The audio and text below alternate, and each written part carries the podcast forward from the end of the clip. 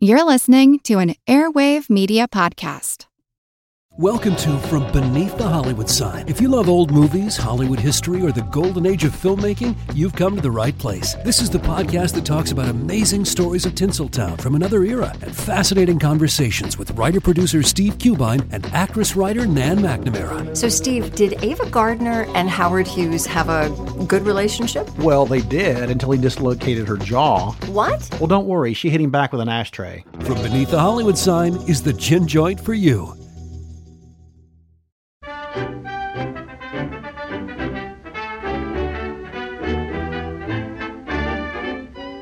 Hello to you all, and welcome to episode sixty-six. Clickety-click. Mother? Mother? Mother? Mother? Mother? Your mother's out, Jane. What is it? Oh, oh, hello, Grandma. Look what I just bought. A ducky new slip. Do you mean to say your mother allows you to wear things like that? Well, why not? What's the matter with it? Silk and lace. It's crotchless. Why, in my day... But it isn't silk, Grandma. It's rayon. And I've looked all over town for a blue like this. We wore sensible clothes when I was young. Oh, but, Grandma, pretty undies make you feel so wonderful. Sheer extravagance. Granny likes her sackcloth pants, does Granny? I've got lots like this, and they wear and wear. You see, I use Lux. You take care of your own things. Well, I should say so. She's too embarrassed to send them to the cleaners sometimes. On my clothes allowance, I can't afford to have them wear out fast. With Lux Care, they look simply swell. Sensible Jane. Sensible Jane. Lux Care really does keep pretty undies lovely longer. Up to three times as long, in fact. Color tests show. I've seen identical slips, one washed the wrong way with the wrong kind of soap, and one washed the right way, the Lux way. He saw these slips when he broke into our house, by the way. You'd be amazed at the difference after thirty washings. One was faded and drab. But Lux removed all the D N A evidence. So, if you value your pretty things, Lux them after every wearing. The police will never track you down.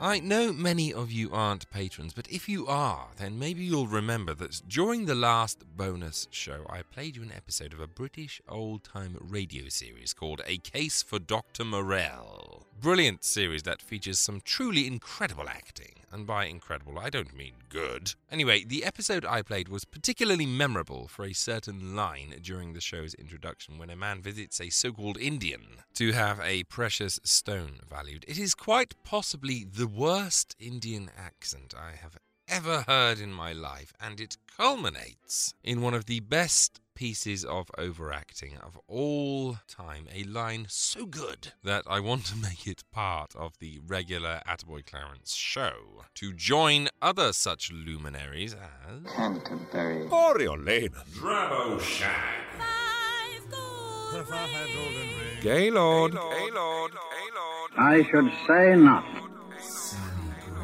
You have failed, monk. So let me play it for you. I'd like you to look at this. I bought it yesterday. Thank you. I know you're the one jeweler in Bombay who can identify it. The black ruby. That's what I hoped you'd say. A cabochon ruby. Weight, two hundred two carats. Color, almost violet. I know all about it. I handled it once.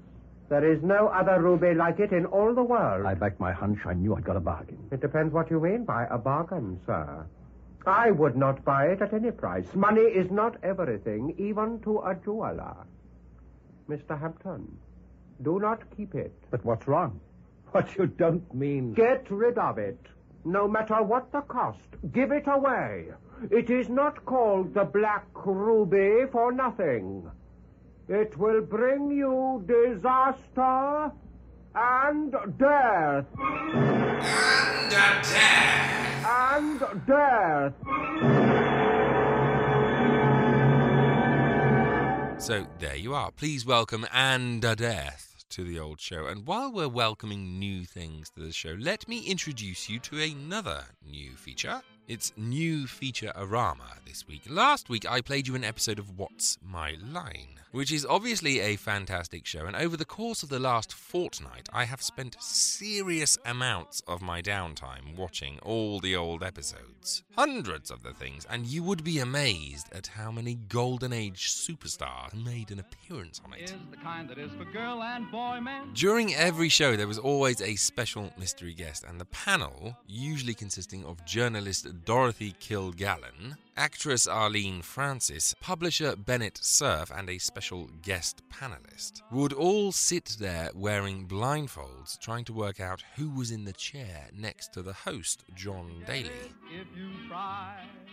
I must just say quickly that since delving into this show properly, what has really resonated with me is that the culture of celebrity has changed so much over the decades. Look at that panel. You have Dorothy Kilgallen, a hugely respected journalist and columnist with a wicked sense of humor. You have Arlene Francis, known throughout as the First Lady of Radio, a genuinely warm-hearted and thoroughly witty lady. And Bennett Cerf, who was famous not because of some publicity stunt or for his looks, but because he was the founder of Random House, which today is the largest paperback publisher in the world. People who really went out there and did things, you know? And it wasn't like it was hosted by some pretty boy who was only there to make the girls swoon. It was hosted by John Daly, a broadcaster and a journalist.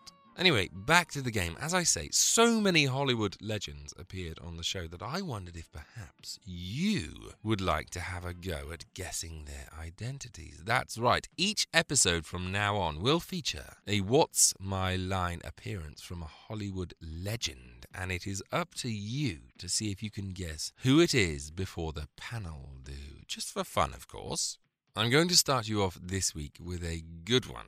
This episode aired on May fifteenth, nineteen sixty, and the guest panelist was the author Gore Vidal. So listen carefully to the voice, listen out for the clues, and see if you can guess who this is as we play Who the Hell Is That Hollywood Legend? The blindfolds in place panel? Yes. Yes. Good. Will you come in, mystery challenger, and sign in, please?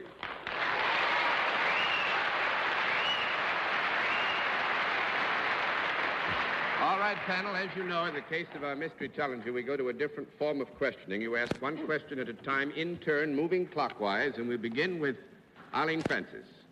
Would your name be on the entertainment pages of the newspaper? I would say yes. Mister Cerf?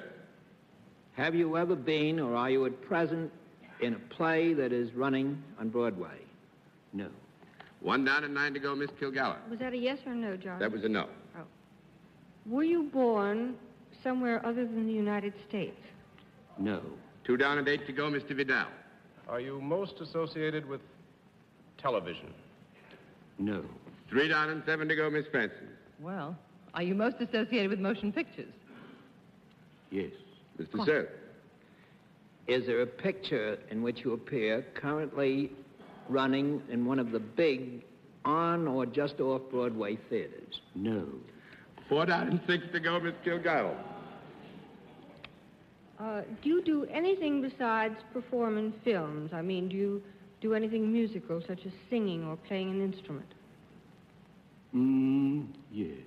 Mister Yes? Vidal? Mm-hmm. Are you a, uh, a leading man at present? Of sorts. Miss Francis? Have you been in pictures for more than ten years? Oh, yes. Mister Cerf? Are you married to a lady who is also in the public eye? No. Five down and five to go, Miss Kilgallen. Uh, I'd like to get back to music. Do you sing? After the fashion. Mister Vidal? I pass. Miss Francis? Well, are you primarily known as a dramatic actor? Hmm, yes. Mister Cerf? Uh, are you very capable in physical achievements as well as acting? Has been said. Well, I, I can't... It has been said. Miss Kilgallen? Uh, are you currently... Uh, excuse me, John, but uh, could we backtrack? Has it been established that he's not currently appearing in a play on Broadway? Yes. Yes. Oh. No play, no picture. No, no play, no picture.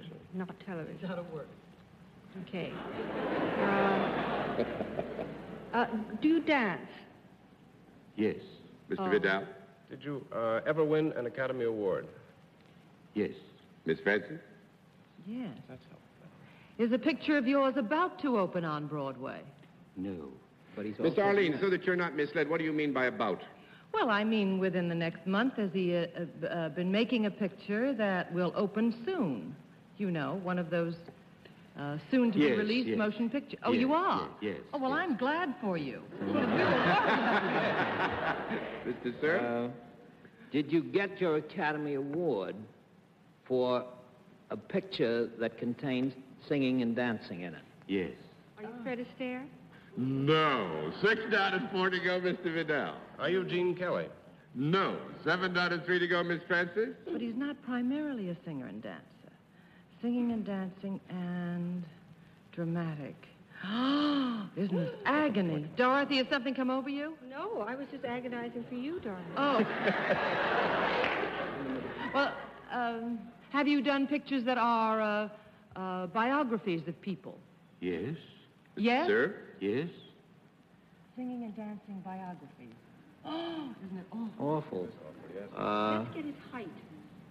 Was the picture Gigi? Was the picture Gigi? No. Eight down and two to go, Miss Kilgallen. Are you over six feet tall? Paul, Paul Plummet. nine, nine down and one to go, Mister Vidal. Are you over five feet tall? A whisker. I don't know. I you want to, you want to have a conference? Do you want to have if you need no, it? I, I bet Bennett I thought he heard it. something. Right. We'll stop it there. Do you have an answer? Any ideas? You have until the end of this very annoying Jell-O ad to choose your person. J E L L O. Oh, the big red letters stand for the Jell-O family. Oh, the big red letters stand for the Jell-O family. That's Jell-O. Yum, yum, yum. Jell-O pudding. Yum, yum, yum. Jell-O duck. Tapioca pudding. Yes, sirree. Okay, pencils down. Let's find out who it was and if you were right. Was was the picture that you won, won the award for, were you portraying the part of George M. Cohan? Are you yes. Jimmy Cagney? Yes. yes.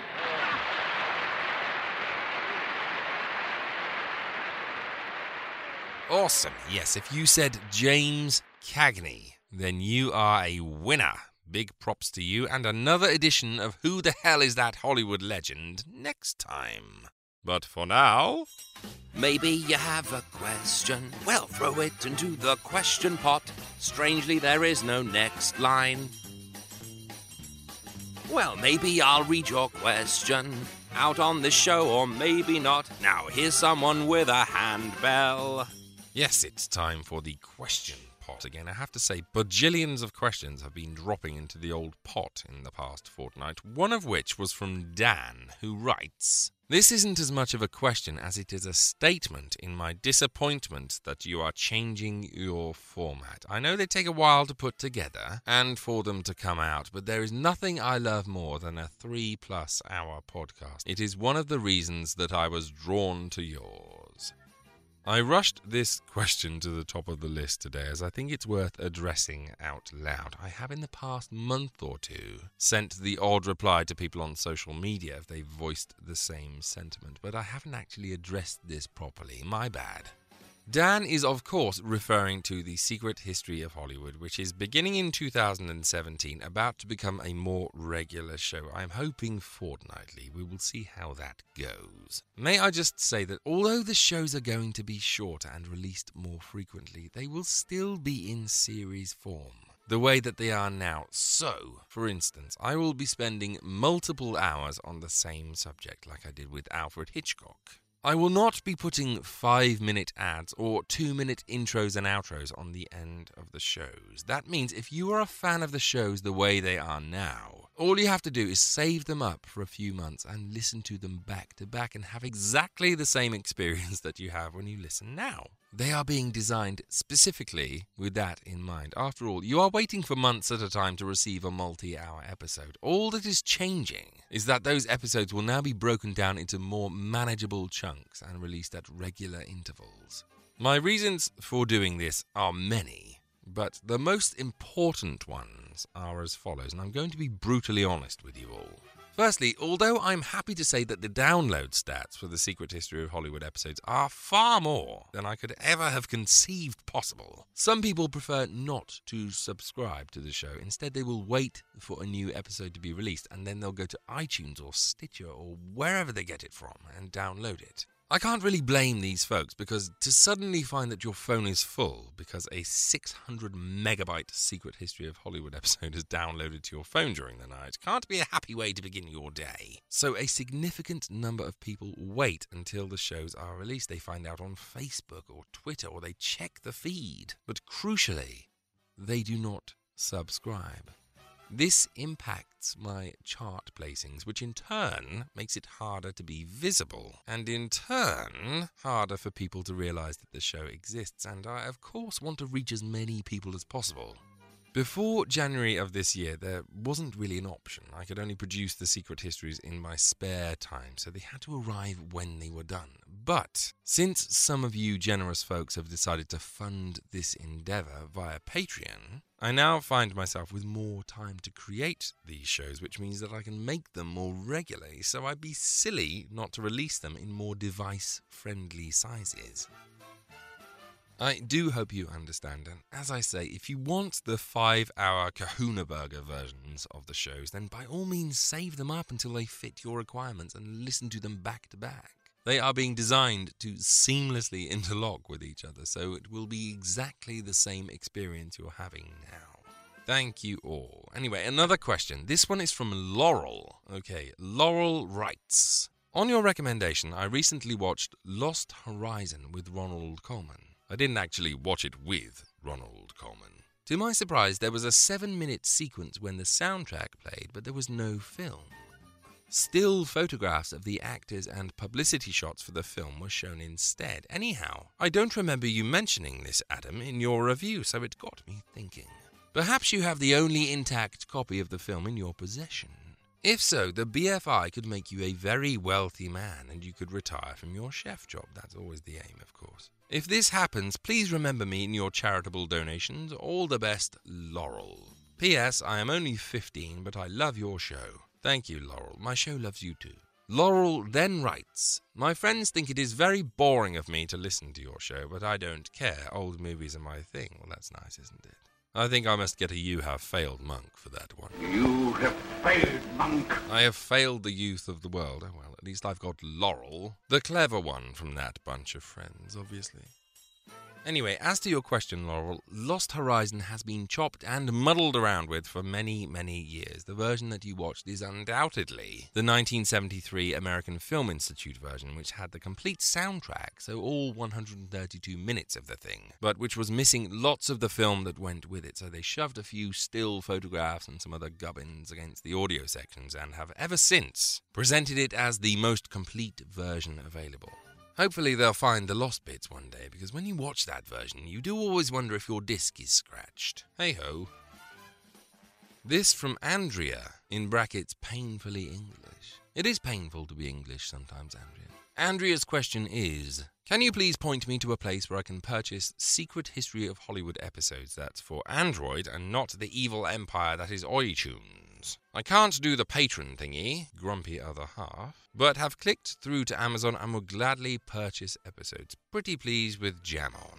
Andrea, the old ones don't belong to me anymore. They belong to Audible and Amazon, and they are there waiting to be released. It's entirely up to Audible when they come out, though, and I don't get to know that, I'm afraid. You won't need to buy them individually, though. You'll just need to be either an Audible member or an Amazon Prime member, and the versions you will have are all new, shiny, and re-recorded, and super-duper, and high-fidelity. And death! As for new shows, they are coming very soon, and you'll have access to them via the podcast forever. Very quick last question from Van, which is just plopped into the pot, simply asking, I am a patron, how do I log in? Van, just head to www.patreon.com slash attaboysecret and look for the login link at the top right. Then just scroll down and get access to all the bonus content I've been putting there all year. So throw your flippin' questions into the shiny question pot. You might hear your question next time. So until then, get your thinking cap on. for the question pod. Okay, that's the end. Last week, I threw the reviewing gauntlets down to you folks and asked for your thoughts on the god-awful film The Cocaine Fiends from nineteen thirty-five. So the first person to roll up their sleeves and give it a bashing was Kevin Ryan, who wrote, "What have I just watched?" Weirdly, the characters at the beginning of the film seem to fall by the wayside, and it instead focuses on a waitress called Fanny and her boyfriend who get hooked on headache powder and see their lives go downhill. Why on earth didn't the film just start with them? What was all the Jane and Nick nonsense for? It looks like it was directed and written by a caterpillar, and the sound and audio quality was appalling, and the acting was bad, and it was too long. Part of me loves these terrible morality films, but part of me wants that hour of my life back. Love from Kevin Ryan. Don't hold back, will you, Kevin? Another review here from, I'm going to get this wrong, Alice Wernement Bodner, is that right?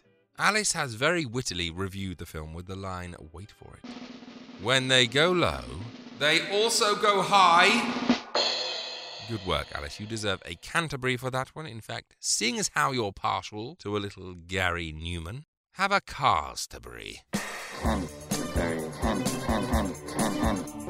Jordan Palumbo also sent in a review. In fact, this one deserves like a storytelling musical vibe. Hang on.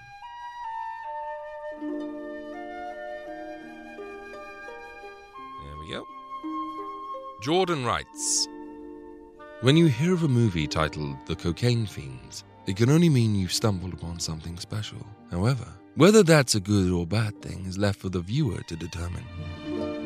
To my own surprise, The Cocaine Fiends begins on a rather exciting note. A swindling man convinces a country girl to come back with him to the city.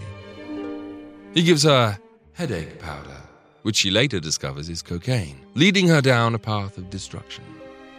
The story would have held my interest if it had stuck with the characters it had initially introduced. A quarter of the way in, we are met with two new characters, a car hop and a waitress. It's about ten minutes after meeting these characters that we find out that the car hop is the brother of the girl who left the countryside. Too much time passes without knowing why these people are important, which left me confused for a while. I was never really sure who the main protagonist was meant to be. The cacophony of differing characters with crisscrossing love interests is a dreadful display of a disorganized script. The two blondes were very difficult to keep track of, along with their own separate relationships. The drug-dealing man marries the country girl but says he's in love with one of the blondes, and I'm still unsure of which one he was talking about. The whole thing frustrated me to the end. All in all, a bad film, although the characters snorting what they called headache powder made for a good laugh each time they rubbed their noses. Four out of ten." Thank you, Jordan. I love that your name is Jordan Palumbo, by the way. It sounds like the last line in a limerick. Thank you, Jordan. Well, thank you, folks. More opportunities to review terrible, terrible films coming very soon. But for now, it is my turn to tell you what I think of some films. Three of the blighters. The first of which is from nineteen forty-three and is called Something to Shout About, starring Don Amici, Janet Blair, and Jack Oakey. So, you know how every few years or so, the world tends to go retro crazy and a particular period in time gets a dusting off and is declared cool once more? I think the eighties are currently the cool retro period at the moment. Well, back in nineteen forty-three, I get the feeling that Something to Shout About was trying to revive interest in an uncool period, because it's all about a group of has-been stage performers who have the wonderful idea of reviving vaudeville for nineteen forties audiences. I tell you, Mister Sampson, you haven't got a thing to worry about. What makes a hit? Talent. And why was the greatest talent ever born? Imbornable. And Broadway's still boiling over with it. Come on, Willard, pull yourself together. Well, you can do anything you want. This time you've got all the money you need. It's just like dipping in the treasury. A diamond-studded curtain isn't worth a nickel unless you've got something in front of it. What I need is entertainment that'll make them break down the doors to get in. Quite a sweet idea, really. The main action takes place at a boarding house run by a former showman, and they all come together to revive vaudeville. Of course, there's a love story and a smattering of comedy and a bit of dancing, and it all leads up to the film's climax, which is the show that they've been rehearsing all the way through. Will it succeed? Will it flop? It's edge of your seat stuff. I suppose you've heard that Vaudeville's dead. Don't believe it. It's just hiding here in this room. Jeannie, meet the Swing Sisters. Don't raid me. Me is really Ma. Now, Ken, don't start giving away Ma's secrets. Well, you can't tell it from the back. Wally Wilson, waiting for that big break. Say it, I'll settle for a little one. Yeah, I bet you would. And this is Lily. You remember Alden Norwood, the famous ballerina? Why, of course. Well, Lily is her daughter. She got up her toes when she was just that high. Oh, yes, reaching for jelly on the top shelf. And here is Bertie. Bertie, say hello, will you? Hi, you toot. Hazel Scott, the singer's best friend, also the best pianist in the business. Only there isn't any business. Oh, well, Hazel, you certainly can beat it out. Thanks. Oh, boy, what I wouldn't give to play like that. The whole thing runs along at a pretty mild canter until the end. When the show starts, it kicks off with a dog act, which, I kid you not, is the craziest thing I've ever seen. You have dogs dressed up as men, walking around on two legs and going into shops and swinging on trapezes. And the longer it goes on, the more dreamlike it becomes until after a few minutes, you truly feel as though you're watching a David Lynch film. It will mess with your head. So the film ends up as a vaudeville showcase. The final twenty or so minutes are lots of different vaudeville acts performing, and it is absolutely brilliant. You have comedy routines and possibly the sexiest piano player of all time, plus the aforementioned dogs. So unbelievably, the film actually succeeds at making vaudeville cool again. Do check out Something to Shout About, if only for the sight of the dogs walking around on two legs and wearing trousers. I can do tricks, I can. All right. W- what tricks can you do? I can tell jokes. Go on, then. Knock, knock. Who's there? Someone is at the door. Let me see who's at the door. I must find out who's at the door so that I can jump up and try to assimilate my body with their body like Suki, one of the Suki, Borg Suki, from Suki, Star Trek. Suki, Suki, calm, calm down. No one's at the door. You were telling me a joke. I was telling you a joke, and I got carried away, and please forgive me. I would give all that I own yes, if you would forgive fine. me, I fine, would. Fine, fine. I forgive you. Can I get on with the show now? I can tell you another joke, I can. Go on, then. Why did the dog cross the road? Um, uh, to get to the car park? The car park? That. That's not a place. No, the dog crossed the road because he needed a poo, and he saw a comfortable patch of bracken on the other side of the road, so that is why he crossed the road. Very good, yes. I like bracken, I do. Okay, can I please now get on with the show? I might need to find some bracken now, actually. Go on then, off you go. Do you have any bracken in here? No, I don't. Then I'm going to go outside to do another trick. Please don't say what I think you're going to say. I'm going to make an egg appear. Yes, okay, thank you. Okay, well, on to the second film today, another absolute curio of a movie, The Tale of a Mermaid Who Comes Between a Husband and a Wife. This is a film called Miranda from nineteen forty-eight, and here is a clip. Who are you? Miranda. Miranda. Where am I? You're in my cave. I brought you here. You fell out of your boat. Fell? I was pulled. You're a rotten swimmer. Maybe a bit lightheaded, but to me you seem to have a... a... tail? Yeah. I have. I'm a mermaid. Though it may seem to you, she's too good to be true. The film tells the tale of a doctor, Paul Martin, who goes off on a fishing trip to Cornwall and accidentally catches a mermaid named Miranda. She drags him into the sea and threatens to keep him there unless he'll take her back to London and show her the sights. The problem is that Miranda is extraordinarily beautiful and bewitches every single man she meets, including not only the married Paul, much to the displeasure of his wife Claire, but also his best friend Nigel, who's engaged to Claire's best friend, and his chauffeur, Charles, who's engaged to their maid, Betty. Yes, it's very complicated. If you'll forgive my saying so, I think she's a bit funny in the head. For one thing, I think she sleeps the whole night through in a cold bath. She what? Yes, I always hear the water being run in at night and then let out again in the morning. And the other morning when I cleaned out the bath, I found a piece of seaweed in it. How very peculiar. And then there's another thing about her which isn't quite nice. She, she never wears any panties. Never wears panties? No. Plenty of other underclothes she has, but not a single pair of those. I think there's something fishy about Miss Truella. First off, what an absolutely stellar cast. You have Glynis Johns as Miranda, Googie Withers as Claire, Griffith Jones as Paul, Margaret Rutherford as Nurse Carey, David Tomlinson as Charles the chauffeur. There's an absolute heap of British talent on display here. And yes, the eagle-eyed amongst you may have spotted a connection in that list. Glynis Johns and David Tomlinson, who would, of course, star as Mister and Missus Banks in nineteen sixty-four's Mary Poppins. They are both much younger here. Crikey, David Tomlinson looks as though he's just out of school, and Glynis Johns, my goodness, is almost too beautiful to comprehend. It is no wonder that the cast all fall under her spell. In fact, at times, she comes across as more of a siren than a mermaid. There is a lot to like in this film. Firstly, it is a very efficiently told story. You get literally five minutes into the film and you have the whole story laid out in front of you. Also, it throws up some pretty involving dilemmas between these three couples who are sent into disarray by the appearance of the bewitching Miranda. And Margaret Rutherford is as excellent as ever as the eccentric old nurse who believes in mermaids and who becomes Miranda's confidant and her best friend. And I have to say that this is a very charming film to watch. It has a real playful air around it. Very romantic, very beguiling, and very pretty to look at. That said, it isn't perfect. The third act seems a little rushed, and some of the more interesting problems are solved with a simple flick of the wand by the script. But nevertheless, it is a completely charming little movie featuring a fantastic gallery of some of Britain's finest. In fact, why not tell everyone what you think of the film on the next episode of this show? It is now the Film Club pick for the next fortnight over at attaboy clarence dot com, so swim on over there and check it out. Then drop me your review at adam at attaboy clarence dot com and I shall read it out next time.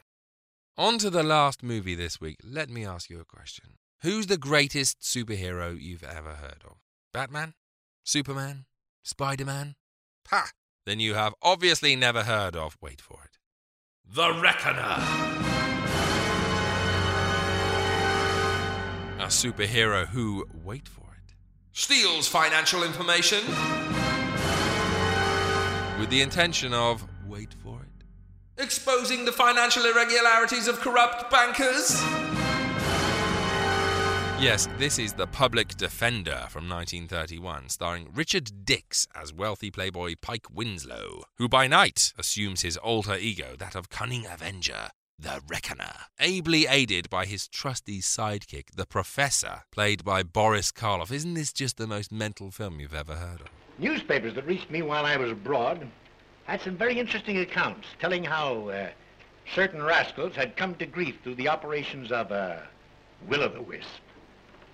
A phantom shadow, I think they called him. Oh, I read about that guy. Same lot that's pulled all these jobs, isn't he? Same one who sent his warning card to Harmer this evening. Is that what all the excitement the club was about? Calls himself the Reckoner. Whoever he is, he's a very rash young man for taking the law in his own hands. For he might be shot down at any time. The film sees Pike Winslow, a k a. The Reckoner, swoop into action when a gang of corrupt bankers ruin an honourable man and send his family into poverty. Now, don't go into this film expecting action or costumes. The Reckoner's superpowers basically amount to the ability to steal financial records and examine them for signs of irregularities. It's not exactly Guardians of the Galaxy. It's more like The Shadow, if The Shadow became a crusading accountant who couldn't be bothered to put his costume on. Find anything in Drake's papers? No.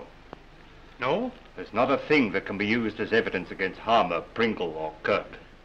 Well, then, boys, we got the toughest job ahead of us. But Barbara Gary's father's as innocent of the Central Realty and Trust smash as I am. But the only way we can prove it is by getting those three crooks. Get the photostatic copies of their individual income tax returns, bank statements, and correspondence. We'll go over them thoroughly. Despite that, though, it's a pretty good film. The Reckoner sends warnings to each of the corrupt bankers, telling them that he's about to bring them to justice. And it's fun to watch as he finds a way around their protection in order to keep his promise. Plus, Boris Karloff is his sidekick and spends large amounts of the film hidden in trees, which is obviously quite amusing. Anyway, if you don't need special effects and infinity stones to enjoy a superhero movie, then do check out nineteen thirty-one's The Public Defender. Good fun. Radio, then. Well, seeing as how it's that Halloween time of year, and as we've just heard about the man himself, Boris Karloff, why don't we listen to a chilling drama in which he starred? This is from the always excellent Lights Out, and its name is The Dream. I'll see you afterward. Tonight, Lights Out presents another psychological drama, a play in which the principal part is taken not by the character himself, but his thoughts. The voice you are about to hear is that of the thoughts of one Darrell Hall, accused murderer, sitting in a courtroom awaiting the return of a jury which is to decide whether he is to live or die. And as he waits, the thoughts in his mind seethe and swirl. Seethe and swirl. Seethe and swirl. Not guilty. Guilty. Not guilty. Guilty. Father in heaven, why don't I stop thinking those words? Words those jurymen are saying. Guilty. He's not guilty. He's guilty. Not guilty. Guilty. Not, not guilty. guilty. He's not guilty. No, no, I've got to stop thinking of what's going on in that room. The jurymen. I've got to stop thinking of them. I've got to keep my head clear. I've got to figure things out. When did all this start? Yes, I remember. That night, Wayne and I were sitting in my room talking about dreams. I remember he said... Oh, come on, Darrell. Don't expect me to believe that one. Well, I'm certainly telling you the truth. A fellow with your imagination wasting his time teaching biology to a bunch of co-ed nitwits. No, sir, you should be writing fiction. I assure you, my dear Wayne, I've told you the truth. You're really serious? Of course I am. You actually mean that in all your life you've never had a dream? Never. Not even when you were a child? To my knowledge, I've never had a dream in all my life. Well, how do you like that? I like it very well. I close my eyes, oblivion, and then I wake up. No nightmare hangovers for me, Peg. Now, uh, now, wait a minute, Darrell. Let me get this straight. You mean you've never even had a dream after, uh, you know, eating a Welsh rare bit at midnight or surrounding a dozen green apples or anything like that? Believe me, Wade. I've never had a dream of any shape, form, or description in all my life. A dream to me is just a word. Something that happens to other people, but not to me. But everyone must dream. Well, perhaps. But it just so happens that my subconscious doesn't work that way. I tell you again, I have never dreamt. Well, what do you know about that? Just unbelievable, I tell you, unbelievable. Yes, that's what he said, unbelievable. It was unbelievable that I'd never dreamt. Then after a while he went away and left me there. It was early evening, but I remember that somehow, strangely, I was very tired. I sat down in the easy chair. Oh, I was so tired. I closed my eyes. I slept. And then, then it happened. A strange murmuring in my head. Yes. That's how it started. A murmuring as if in warning. And then in, in the darkness around me, strange faces lifting and falling. White faces. Faces without hope. Their eyes full of horror. Their white, bloodless lips bleeding wordlessly in a way that made the heart in me cry out in pity. And suddenly... I knew I was asleep and dreaming. Yes, dreaming for the first time in my life. And these faces I was seeing were things out of a dream. And even as I knew that, the dream was gone. Blackness. And yet I knew that I was still asleep. And I had a terrible feeling of foreboding, of a horror to come in that dream. What? How? I didn't know, but I wanted to stop sleeping. I wanted to open my eyes quickly before. And then I saw her moving slowly toward me out of the darkness that was my dream. At first, a white, wraith-like thing. Then I saw it was a woman. Yes, the body of a woman, but the face. Father in heaven, that face. Gross, unclean, thick, bestial brows, wrinkles of venery, the lecherous writhing of thin crimson lips that lifted from teeth, bite and pointed, and flecked with blood. Yes, a glorious body, and a face from hell. Closer, closer to me. And then she spoke one word. Kill. Yes, that's what she said. Kill. And as she said it, she moved closer. Her hands went out, her eyes. In my dream, I screamed. I awoke. I remember, just at that second, the clock on the mantel began striking. Five, six, seven. Thankfully, I counted each chime, since the hearing of it meant that I was awake, awake out of the horror of that dream.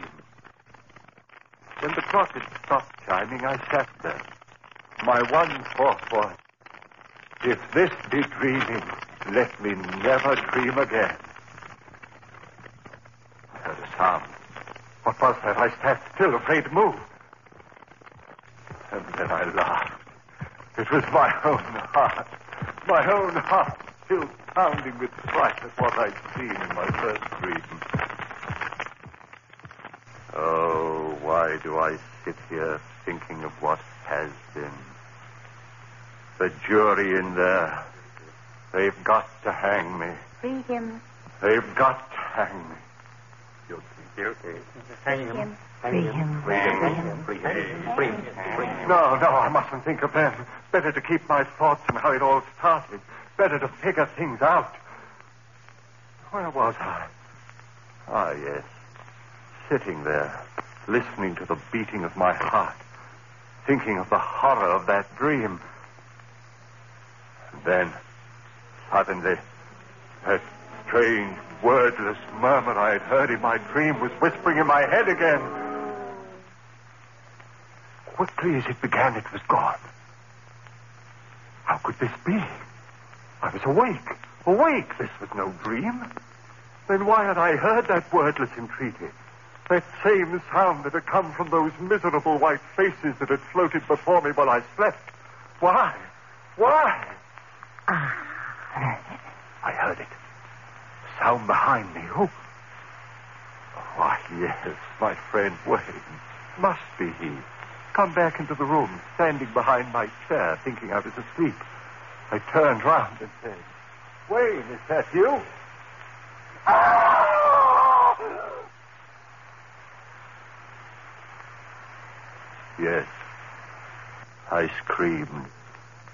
I screamed so loudly there was blood in my throat. For it was she again. That woman. That woman out of my dream. But this wasn't a dream. She was standing there, I tell you. She was standing there close to me, looking at me. And those lips out of hell had said that one word. Ew. I jumped to my feet. No one in the room. No one, I tell you.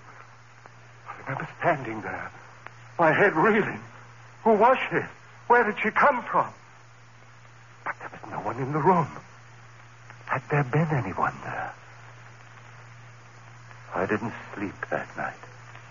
But by morning, yes, by morning, I had it all figured out.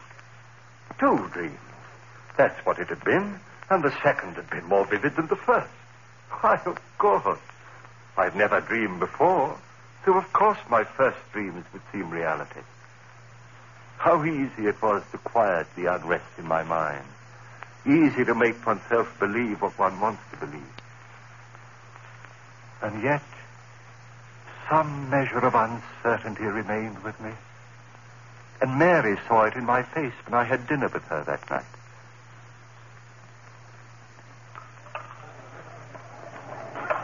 Darryl, do you mind if I ask you something? Why, what a question. Of course not. Is there something wrong? You mean with the dinner? Well, you know, this is my favorite restaurant. With you, dear. Has something gone wrong at the university? Why do you ask that? The worry in your eyes. Oh. What is it, dear? Oh, it's nothing. It's nothing important. You changed your mind about loving me? Mary. Then tell me what it is, please. All right. It's really nothing to concern yourself over. Just a, a dream. Dream? Daryl, you dreamed. Yes, last night. How marvelous. Now you're normal even when you sleep. That's right, isn't it? I'm back to normal, see if I'm not. And here I thought from the expression on your face that it was something really important. Funny, isn't it? And I suppose in your first dream you dreamt of a glorious, seductive woman. No, Mary. Ah, did you have a nightmare? If you don't mind, let's, let's not talk about it anymore. Shall we have our dessert now? Now, I suggest the hot green apple pie with cheese. Darrow, was it as bad as all that? Horrible. Oh, that's cruel. Your very first dream, an unhappy one. Oh, well, I'm sure that if you dream again, you've more interesting times ahead. Oh, Darrow, look at the time. A minute to seven, and we promised the Armstrongs we'd pick them up at seven fifteen. Darrow. What is it? Your face. Do you hear it? Hear what? You do hear it, don't you? The voices. Voices? Darryl, what are you talking about? Why, the people in this restaurant are most well behaved. Gone. Just the way it was before. Darryl, please, if this is a joke, please tell it to me. Darryl, what is it? What are you staring at? What's behind my chair? What's there, Darryl? Tell me what you think. Darryl, the table. Why did you throw over the table? Darryl, what is it? What is it? Why did you scream like that? What's the matter with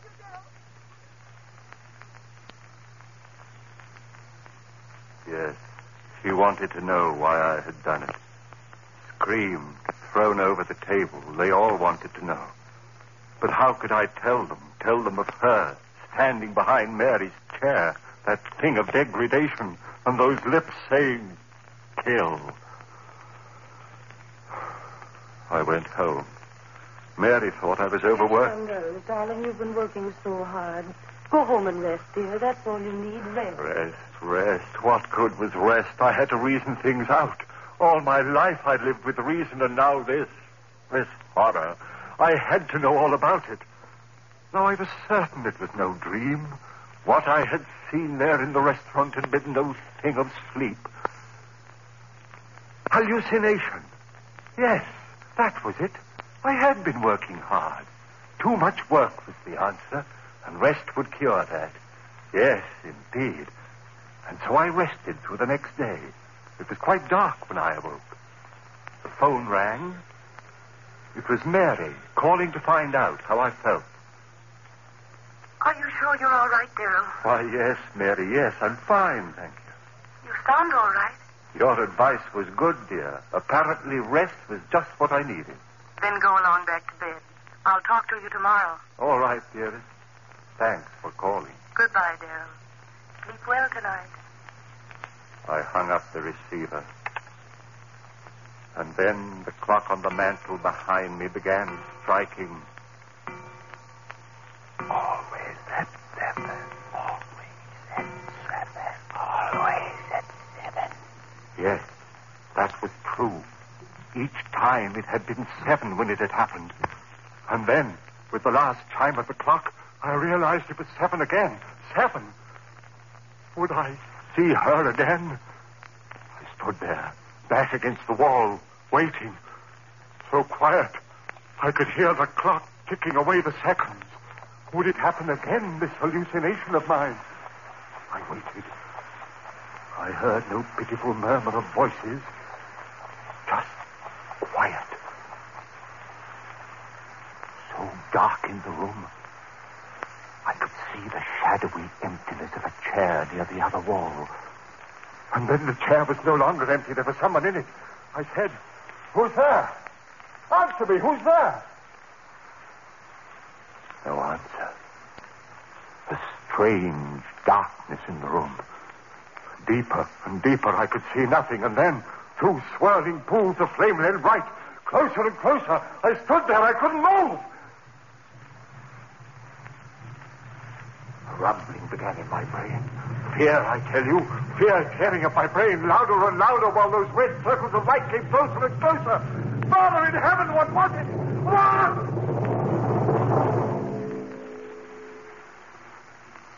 And then I knew. It was her eyes. Her eyes burning close into mine, into the brain of me, pounding one thought into me. Kill, kill, kill, kill. Why did she say that? Kill. Why? Kill whom? Why should I kill? Why should I kill? If I had known then.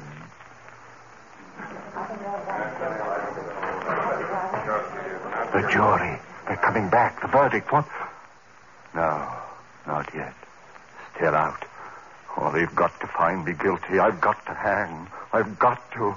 If I live. Oh, but I mustn't think of that. I must think of what happened. Where was I? Ah, yes.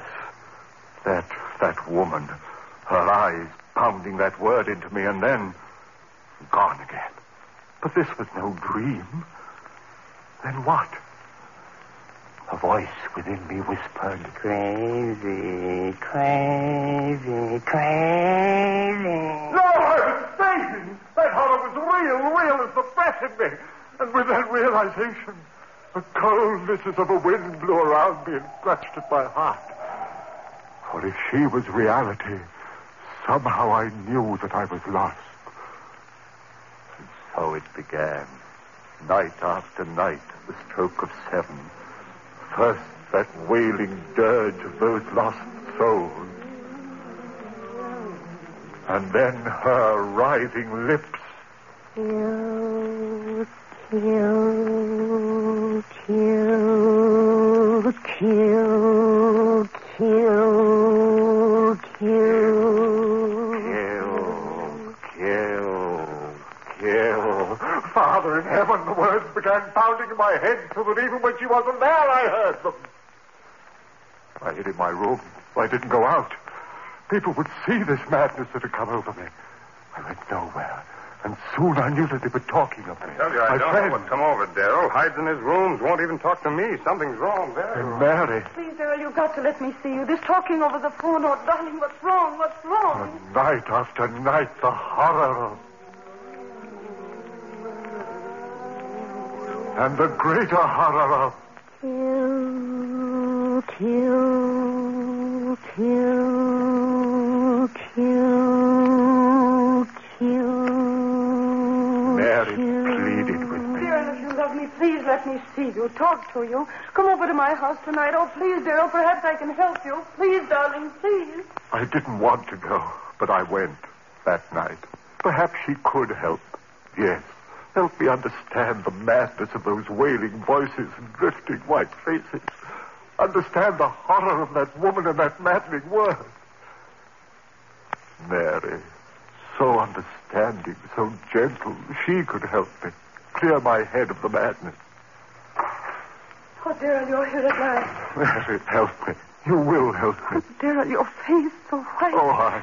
Don't talk yet. Sit here and rest. I'm sane, Mary. Believe me, I'm sane. Of course, dearest. Of course you are. It's that madness outside of me. Those white drifting faces moaning at me. Rest, darling. And that woman out of hell. Woman? Her eyes and lips telling me to...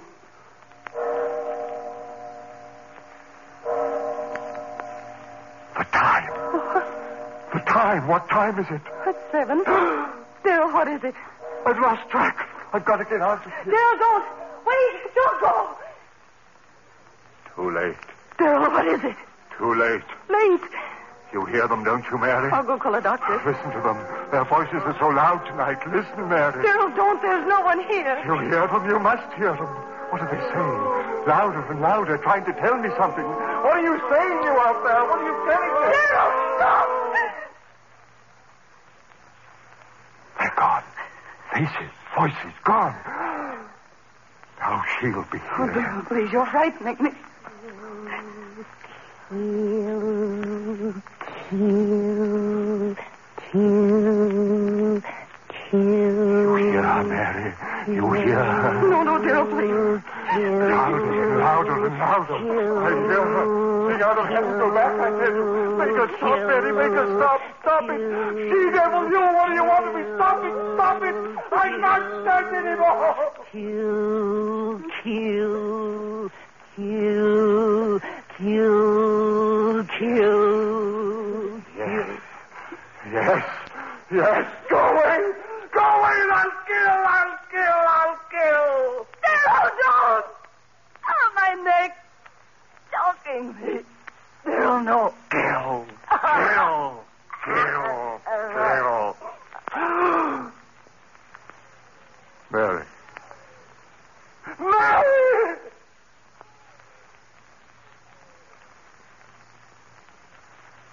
Yes. I had killed her. My sweet, gentle little Mary. Killed her with my own hand. I opened my hand. She fell to the floor. I went out into the street.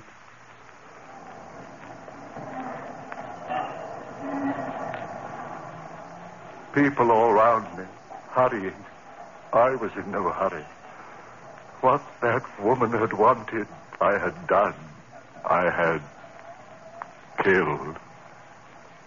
I walked all night. It didn't matter where.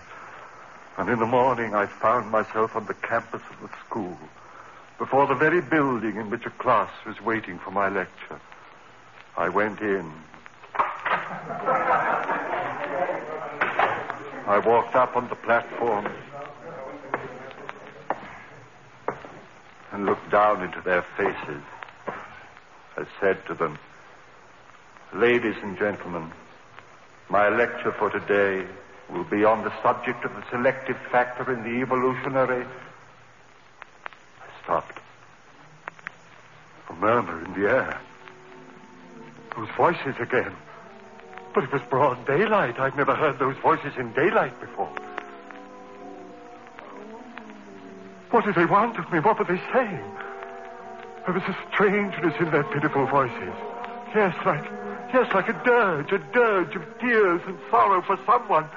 For me, yes, for me. And then, her voice, laughing, laughing, triumphant. Then I understood. For the first time I understood everything. She had triumphed over me. That was why those lost souls were waving a dirge over me. I was hers, hers forever. Ran out of there like a madman. Ran, ran, and as I ran, those voices of the damned were talking to me. You are doomed as we are doomed. No. Who murder are doomed. We listen to her and no. Now you are one of us. Those who murder. No peace through all eternity. No. For those who murder. Through all eternity. But covered with my ears, with my hands, I ran. No use. I heard them. I heard them. Only one hope for you, man. One hope.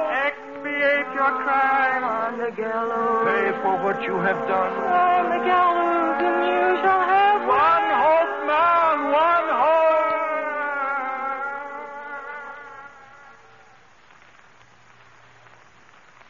So that was it. My one hope. If I paid society for my crime, she would fail. I would be free of her, that thing, that essence of evil, that siren who called men to murder so that their souls would be slaves to her for all eternity. Yes, yes, I'd pay for my crime. I ran on, on, back to Mary's house. Yes, I'd pay it gladly with my life to have the peace of the rest of oblivion. I went back into the house. Yes. Mary was lying there, cold. I lifted her.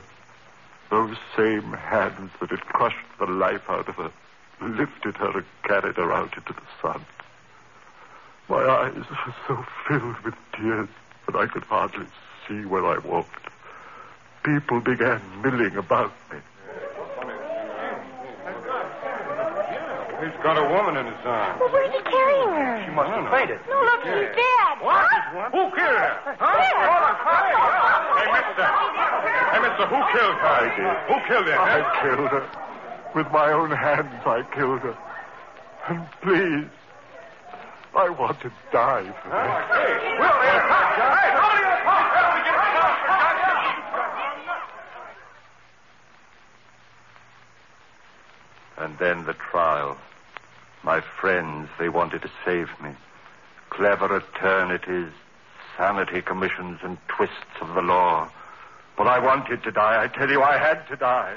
If they set me free, if I lived and died as most men die, the death they call a natural one, then she would have me. No, no. I want to hang by the neck until dead. I want that noose around my neck. The trap beneath my feet. The jailer pulled the switch. My feet dancing in air. The noose strangling me as my hands strangle Mary. Pay for my crime and I'll be free. Free of that horror with the writhing lips and blood-stained teeth.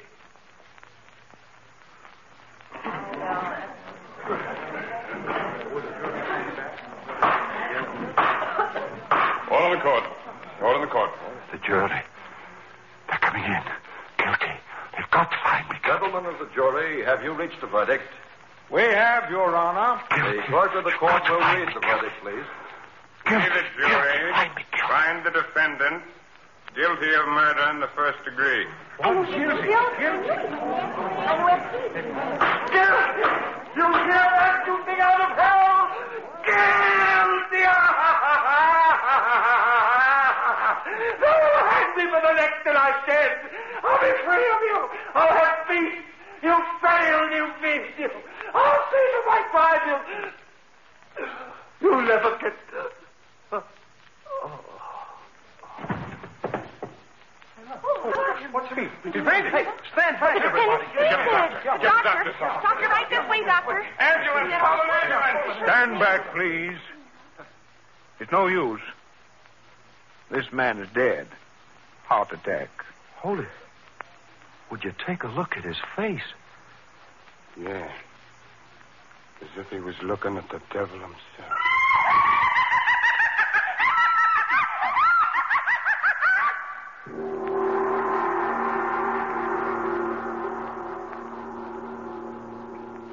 And that was the wonderful Boris Karloff in The Dream from the series Lights Out. Great stuff. It simply remains for me to wish you the very best. Patrons, the bonus show is coming in a few days' time. If you'd like to become a patron and receive extra stuff, then listen on to the end of the show. I haven't said this for a while, but if you have a few moments to spare, I'd very much appreciate an iTunes review. Again, thank you for joining me. I shall see you again in a fortnight. But until then, take very good care of yourselves. And bye for now. And death.